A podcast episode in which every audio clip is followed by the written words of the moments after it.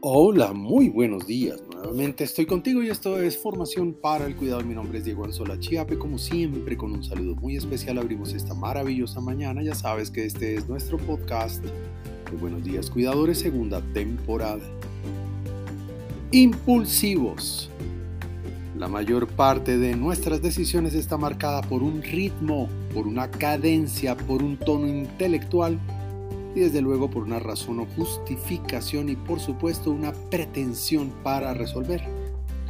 Hay fondo y forma en nuestras decisiones, pero también hay estructura, es decir, hay un proceso lógico en cada una de las decisiones cuando enfrentamos un problema o un reto.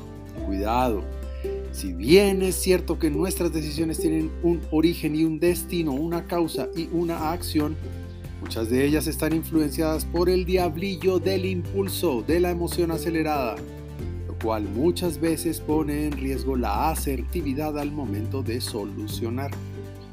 Si bien la necesidad de resolver es necesaria para evitar que los problemas o situaciones no resueltas crezcan sin control, dándole orientación y rumbo a nuestras decisiones, en ocasiones el paso, la marcha que le ponemos a esas decisiones no respeta los filtros racionales, saliendo disparada sin destino preciso, con alto volumen e intensidad, con acaloramiento y descontrol, produciendo nefastas consecuencias, siempre por atender a un yo desaforado y no atendiendo la respuesta inteligente o razonada.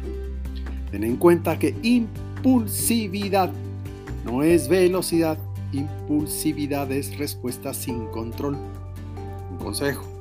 No arranques, no actúes, no decidas cuando la luz del semáforo está en amarillo. Es preferible pensar dos veces, repasar el correo al otro día, poner la bolsa de agua fría en la cabeza cuando la alarma esté encendida, hacer una corta oración antes, dar una caminada previa, tomar un vaso con agua servido lentamente. Deja que el calor emocional baje hasta que habiendo escuchado, analizado y verificado, puedas actuar sin caer en la parálisis por análisis, desde luego. Para, piensa y recuerda que la velocidad jamás estará en las piernas del jugador, sino en el balón inteligentemente servido para hacer el gol. Por ahora, te envío un abrazo digital y que Dios te bendiga esta mañana.